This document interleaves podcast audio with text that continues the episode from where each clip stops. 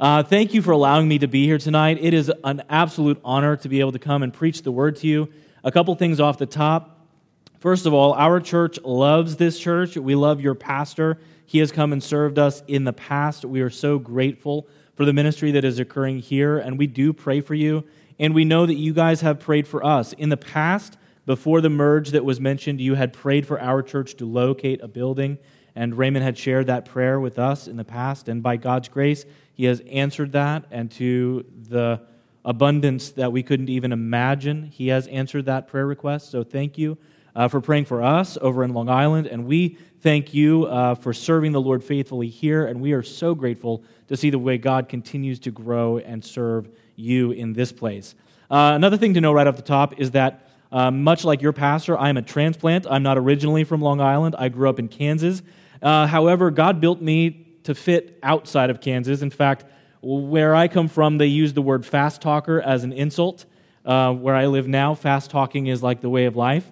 So when I come here to preach, I am going to talk much more rapidly, most likely, than you are used to, just because I speed through what I have in front of me. However, uh, the information here, I believe, is something that will be beneficial to each one of you.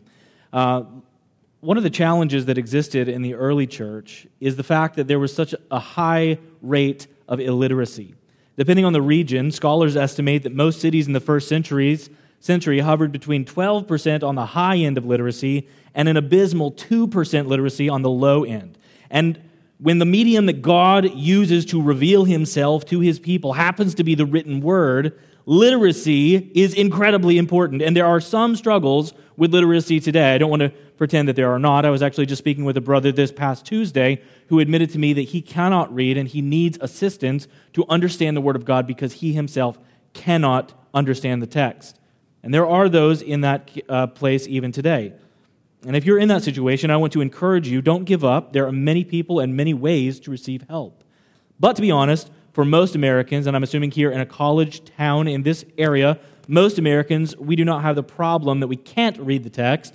More likely, it's the problem that we don't read the text. And what's more, even when we do read the text, we often don't read it for comprehension. And this is often due to simply reading our Bibles too quickly. There are hundreds of important concepts and details that we just glide past as we assume that because our eyes have touched that word, we somehow got it. Tonight, I want to share with you for a few minutes about a specific phrase that you find all throughout your Bible. It's one of the phrases that I myself flew past without comprehension for many years, and it's the simple phrase, the arm of the Lord. This expression, or some variation of it, shows up about 120 times in the Old Testament. And when it's employed in Scripture, it is used to describe the manifest power of God. Sometimes it's referred to as the outstretched arm of God. Sometimes it's called God's mighty arms. Sometimes they are called the everlasting arms. But in each instance, they have a common theme that these arms belong to God Himself. They belong to the Lord, and they are being used to manifest His power here on earth. One of the attributes of God in his divine omnip- is His divine omnipotence. He is powerful. There is not now, nor has there ever been, nor will there ever be anything that is difficult for God. There is nothing that challenges his strength. There is nobody that could ever overpower him, even if we had the combined forces of all people throughout all of history. There is no force, real or imagined, that could possibly challenge his power. And God's power is always on display for us in various ways. Consider, for example, Romans chapter 1. Paul writes, for what can be known about God is plain to them because God has shown it to them. For his invisible attributes, namely his eternal power and divine nature, have been clearly perceived ever since the creation of the world in the things that have been made. So they are without excuse. Notice three things very quickly from this. First of all, creation itself displays the power of God. Every single person in the entire world has ample, abundant, incontrovertible evidence that God exists. How? Because his power is on display in creation. Secondly, this evidence is not only displayed, it is received by every person. Paul states that God's eternal power and divine nature have been, quote, clearly perceived. There is no such thing as a true atheist. Although people will suppress the truth of God in unrighteousness, the evidence of God's power has not only been observed, but it has been perceived clearly by all people. Now, this term, suppressing the truth in unrighteousness, I often compare this to a beach ball. If you've ever gone to the beach or to the swimming pool as a child, you take a beach ball and you, you know what you try to do. You try to lay on it and you try to submerge it so that it can't be seen any longer. Unfortunately, what happens is the ball will flip over and you will be submerged and the ball will not be submerged. What we try to do is we try to suppress the reality of God's power and we try in ungodliness to reject it by suppressing it and pushing it down under. The third thing that I want you to see here is that this reality presented to us in Romans chapter 1 means that all people everywhere are without excuse. Let me just share with you what that means. Now, I don't know who many of you are. I don't know the state that you have before God. I am not sure, you know, there's a lot of you here on a Sunday night, not just a Sunday, but a Sunday night, and perhaps that would indicate that you have an interest or a love of Christ.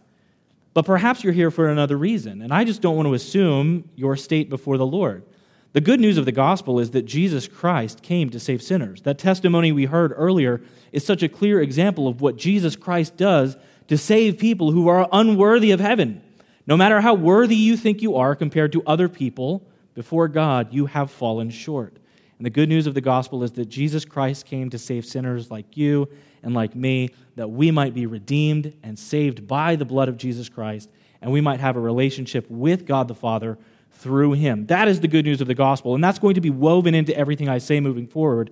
But if you don't know anything about this gospel, if you are confused about it, or if you've heard it a thousand times but have not yet believed it, please understand knowing what I'm going to say tonight about the arm of the Lord will be of minimal or limited or maybe even no value unless you bow your heart to the Lord Jesus Christ because salvation is not of the mind, it is a belief that comes from the heart. So place your faith in Jesus Christ and be saved. I call on you today. God's display of power in creation, I will say, is not passive. Jesus continues to uphold the world even now by the word of his power, after all. Yet, there are occasions when God uniquely enters into his creation in order to display his magnificent strength. So, although you can see the power of God in a volcano, sometimes we see it much more interestingly and specifically in aspects of his entering into his own creation. One of the clearest examples of this is seen in the Exodus of God's people as God systematically dismantled the gods of Egypt and sent plague after plague after plague to reveal that there is only one true God, and all of the gods worshipped in Egypt were not the true God. And throughout that process, God freed the Israelites from their bondage. And through Moses, God began speaking of this kind of involvement in creation using that specific phrase that we're focusing in on tonight. That phrase, the arm of the Lord. This is where we begin to see it in the Bible. So let me present you with a brief sampling of occasions where we see this term in Scripture. In Exodus chapter 15, we find the very first song ever recorded in history. Christians are a singing people. It is one of the commands you find most commonly in the Bible. But where does that all begin? It begins in Exodus chapter 15, the first song that we see recorded in Scripture. And in this song, Moses sings of what God was doing by freeing the people from their slavery. He writes this song and sings it directly after the crossing of the Red Sea. And in verse 16, he says, Terror and dread fall upon them because of the greatness of your arm. They are as still as stone till your people, O Lord, pass by, till the people pass by whom you have purchased. What I want you to see right up front is this there are two clear sides to the arm of God. First, we see that it is a terror to the enemies of God, and it is also a comfort to those who, quote, have been purchased by him. The arm of the Lord functions to punish God's foes, but to protect God's family. The book of the Bible that uses this phrase, the arm of the Lord, most often is actually the book of Deuteronomy. As God is reminding the people of exactly what he did for them as he led them out of Egypt, he over and over and over says, I led you out with my mighty arm. It's an interesting thing. We find it over and over in that chapter, or in that book. However, I want to focus in on just a couple of places One of them we find when he speaks about the deliverance from bondage in Deuteronomy 5:15. We read, "You shall remember that you were a slave in the land of Egypt, and the Lord your God brought you out from there with a mighty hand and an outstretched arm." One of the other aspects we see of the arm of the Lord is that it begins to develop in the way that the arm always brings God's people freedom. It gives freedom to captives. It was by the power of the arm of the Lord that the people were brought out and set free from this tyrannical overlord that abused and belittled and brutalized them as slaves. Deuteronomy also contains one of my favorite examples of our focal expression tonight. In chapter 33, verse 27, it says, quote, The eternal God is your dwelling place, and underneath are the everlasting arms. Notice that not only does the arm of the Lord set you free, it also contains this particular attribute of divinity. The Lord's arm is described as everlasting. And also take note, there is some relationship between the working of these everlasting arms and causing our dwelling place to be with God. That is an incredible aspect of the nature of this arm of God. Now, I know that we're moving fast, but let me shift your attention very, to a very familiar place that we find in Psalm 136. Here we see the repetition of this antiphonal psalm, which just means a call and response kind of psalm, where we see this resounding statement through the ages that we memorize to help us consider this incredibly important and profound reality that his steadfast love endures forever. With every single phrase that is mentioned, it reminds us this is one of the ways that we see God's steadfast love endures forever. Well, one of those ways that we see God's steadfast love enduring forever is found in verse 12 when it says, With a strong hand and an outstretched arm, for his steadfast love endures forever. This is again calling back to God's deliverance from Egypt. But what I want you to recognize in this psalm is that it provides motivation for the arm of the Lord. It provides the motivation in all of these actions that he has taken throughout Israel's history. Why does God do what he does for them? Why lead them out of Egypt? Why free them from their slavery? Why take them to the promised land? It's certainly not because they deserved it, not because they earned it, not because they obeyed enough to get there, Rather, it is owing to this simply this soul stabilizing truth that the steadfast love of the Lord endures forever. His arm is motivated by this steadfast love. Now, this is just a, a tiny ice cream scoop sized sampling of the many occasions when the concept of God's arm is mentioned in Scripture. But in what we have already seen, we have highlighted that the everlasting arm of the Lord comes to do what? It comes to bring salvation and to bring judgment, to establish freedom from bondage, to permit us to dwell with God, and to be motivated and accomplished to do these things because of eternal, steadfast, divine love. So I think you probably see where I'm going with this. But one of the beautiful ways that God begins to use this term is found in the book of Isaiah. There are four songs written in the book of Isaiah that are called the servant songs. They are about the coming Messiah who is going to redeem Israel and indeed the entire world from the curse of sin. For example, in Isaiah chapter 51, verse 9, we see this phrase used, this commissioning call.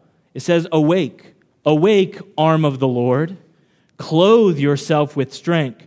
Awake as in days gone by, as in generations of old. Now, if you continue reading through this entire song, what you will find is this is the commissioning call of the servant who has come to suffer, the one who would come to serve and purchase back a people for God Himself. If you were to examine these wor- words, they are being produced not by Isaiah, not by national Israel. Who is telling the arm of the Lord to awaken? It is coming from the mouth of God the Father Himself. Uh, one time when I was in high school, I don't know if this ever happened to anybody else, but I used to have a lot of circulatory issues as I was growing up. And so sometimes I would lay on my arm. I'm a, I'm a face down kind of sleeper, so I'd put my arm under me, and then I'd wake up and my arm would have no sensation at all. I don't know if this has ever happened to you. But one time when I was sleeping, I woke up, middle of the night, pitch dark, living in a basement, and I felt an arm on my chest. And I began touching it, and it was cold, and I had no feeling there. So I, I grabbed the arm, which happened to be my arm, and I threw it off the bed. And in doing so, threw myself off the bed and ended up on the floor. Now, it might sound strange that God is speaking to his own arm. And it would be strange for any of us to operate in this way. We don't communicate to ourselves like this. But yes, God the Father is commissioning God the Son. God is having an intertrinitarian conversation in this chapter of Isaiah. And here in Isaiah, we see that the arm of the Lord is not just a metaphorical way to speak about the manifestation of God's power, it is a way to describe the pre incarnate Son of God taking action in the world. And in this servant song, the Father is calling the Son to go forth and to save. This is continued in the next chapter, which contains the next servant song, Isaiah 52, verse 10, which says, The Lord will lay bare his holy arm in the sight of all the nations, and all the ends of the earth will see the salvation of our God. Now, I realize I don't look like it right now, but believe it or not, back in high school, I used to play basketball on my high school team. And while we were playing one game, there was this very unusual circumstance that took place. We were playing the Wichita Angels, and I remember this game very well. There was a teammate of mine who began doing things that were just confusing to me. Why are, why are you acting this way? So, for example, we're, we're at the free throw line, somebody's shooting free throws, we're rebounding. I'm standing across from him waiting to get the rebound, and I see him doing this over and over. And of course, you know, he's wearing a, a jersey. He's, he's like flexing and looking at himself. I was like, What are you doing? What are you doing? Stop that. What are you doing? Well, a few minutes later, we had a timeout, and we go to the timeout huddle, and he's sitting there and he's got his arms over his head. He's, I can't do it in the shirt, but he's literally flexing his muscles and standing and like getting his shoulders to be as strong looking as possible. And what I didn't know at the time is that his potential girlfriend was across on the other side of the court. And even my coach looked at him and said, Hey, cut it out. Cut it out. We're playing basketball today. What was he doing? He was using the international communication of strength. Look at my arms. That's what guys do. Ladies, I know that's weird. But guys, guys do that and what the Bible shows us is God uses this kind of human metaphorical communication to say, Yes, I am baring my arms. I am going to reveal to you my strength. I am going to display to you my power. I am going to show you that I am strong. God is going to flex. But how is he going to do that? The shocking thing is, he does not display his power in any way that we might expect. It doesn't come through plagues or famines or wars or armies. The arm of the Lord would come as a servant. Now, we see this even more clearly in the very next chapter, these very familiar words. This is the most famous chapter in all of Isaiah, except for maybe chapter 6. In Isaiah 53, verses 1 and 2, this is what we read Who has believed our message, and to whom has the arm of the Lord been revealed? Now, catch this transition. For he grew up before him like a young plant, and like a root out of dry ground. He had no form or majesty that we should look at him, and no beauty that we should desire him. Notice that the arm of the Lord is now personified. The arm of the Lord is inex- inexorably linked to the suffering servant that was coming to do what? To be stricken and smitten and afflicted, and he was to be bruised for our transgressions and crushed for our iniquities. John the Apostle understood this connection, and he says in John 12, 36 through 38, when Jesus had said these things, he departed and hid himself from them. Though he had done many signs before them, they still did not believe in him. And he says, Why? So that the word spoken by the prophet Isaiah might be fulfilled. Who has believed what he has heard from us? And to whom has the arm of the Lord been revealed?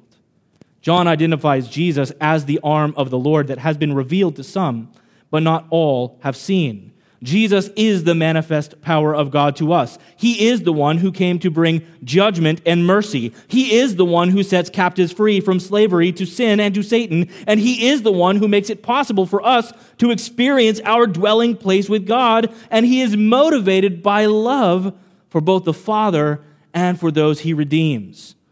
So when you see this little phrase, the arm of the Lord, remember that Christ has been actively carrying out the will of the Father long before his physical uh, incarnation at Christmas. He continues to work even to this day, and to those in the room who know Christ, I hope that your heart is warmed as you get a glimpse of this Jesus who is the arm of the Lord, the manifest power of God. We see at the very end of the book, Revelation chapter 21, verse 3, that the dwelling place of God will be with man. That's the whole hope that you and I have. That God would dwell with us.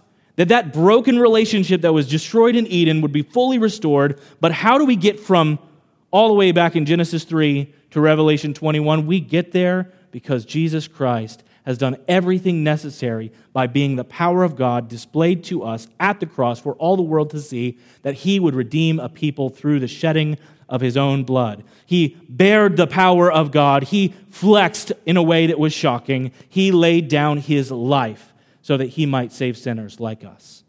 So if you are here tonight and you do not know the Lord Jesus Christ as your Savior, I just simply want to read to you from another passage in Isaiah, chapter 59, verse 1, which says, Surely the arm of the Lord is not too short to save, nor his ear too dull to hear. So if you don't know Jesus Christ as your Savior, you might think, I am just too far gone. He can't save anyone as wretched as me. The arm of the Lord, Jesus Christ, is not too short to save you. He can save the worst and to the uttermost. So come to Christ, the arm of the Lord, who is not too short to save. Let's pray. Our God and Father in heaven, I pray that tonight you would give great joy to our hearts as we remember Jesus Christ, our Savior, who gave himself for sinners. Lord, I pray that you would help us to trust in you, that we would recognize your power, and that we would never think we have to lean in our own strength or our own understanding, but in all of our ways that we would acknowledge you and that you would in due, in due time make our path straight. God, I pray that in all of these things you would give us wisdom and give us strength to carry out your commands. In Jesus' name we pray. Amen.